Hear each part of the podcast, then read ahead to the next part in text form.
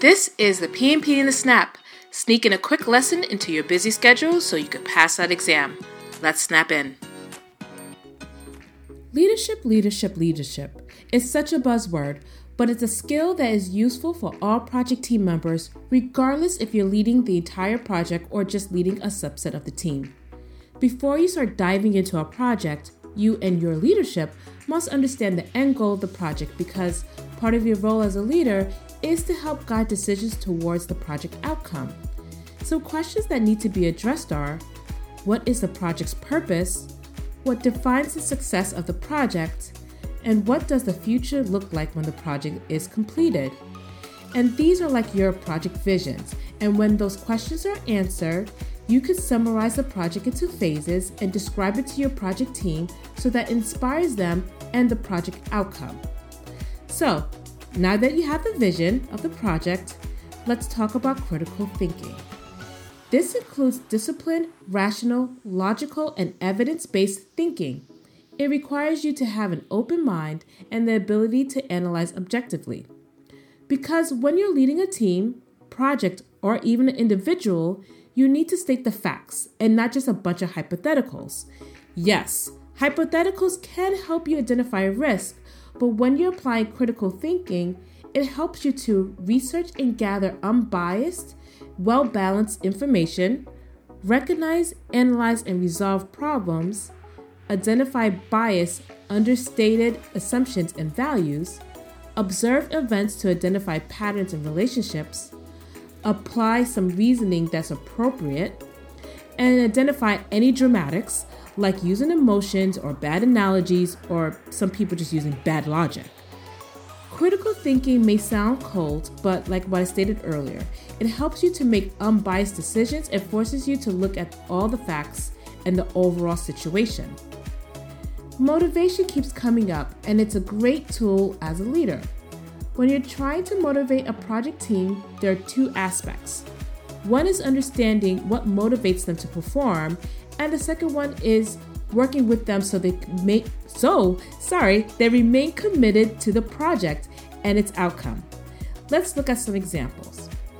So, a responsibility may motivate a person or team member to perform because they just want the responsibility and to lead, but a bonus at the end of a project may motivate them to stay committed to the project or maybe like a raise.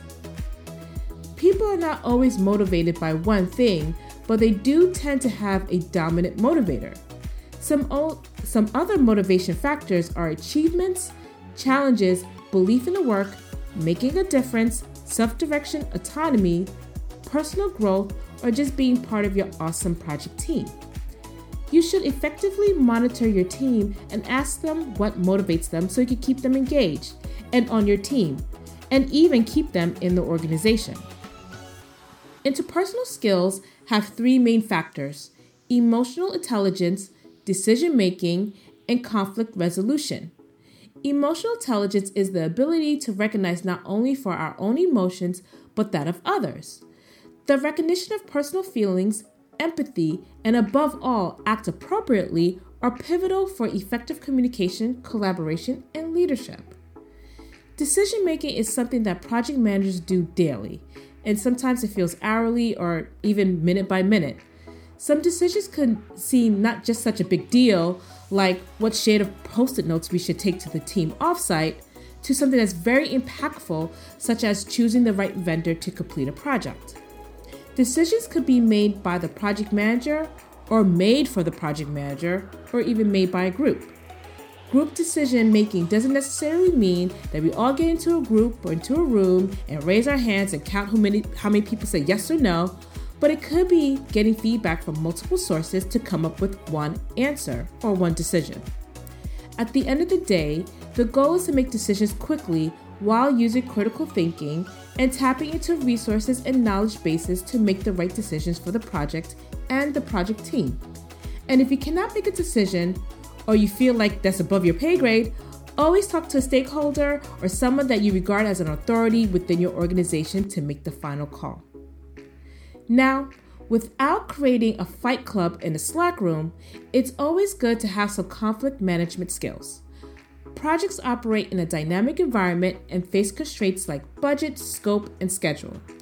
Also, you're dealing with different personalities in different time zones and different cultures. So it's a lot to manage, but before you let it escalate and you have Barbara replying in the email saying, per my last email, here are some things to consider. Keeping the communication open and respectful, focus on the issues and not the person because you know you may think that Barbara's not doing her job, but really it could just mean that she doesn't have the right information or tools to do it right. Focus on the present and the future, not the past. Let me ask you a question. Do you want to be judged on what you did last weekend when you went out with your friends in Vegas to the Chippendale venue? Nope, I didn't think so. So you shouldn't judge Barbara for past mistakes. Yeah, that my example is a little dramatic, but you get what I'm saying. Um, so, you know, that's one of the things that you should do. Don't focus on the past, always focus on the future. And today I just feel like focusing on and picking on Barbara. so, leadership takes time to learn, and you're constantly learning new skills. Project team members are always called to demonstrate leadership qualities throughout the project. Communication is the beginning, not just talking, but also listening. Once you get into the rhythm of things, then you're fast tracking to be a project manager that everyone loves working with. So, no, you can't just tell your team what to do and they'll do it. You need some really good leadership skills. That is your PMP in a snap. We'll talk to you again next week.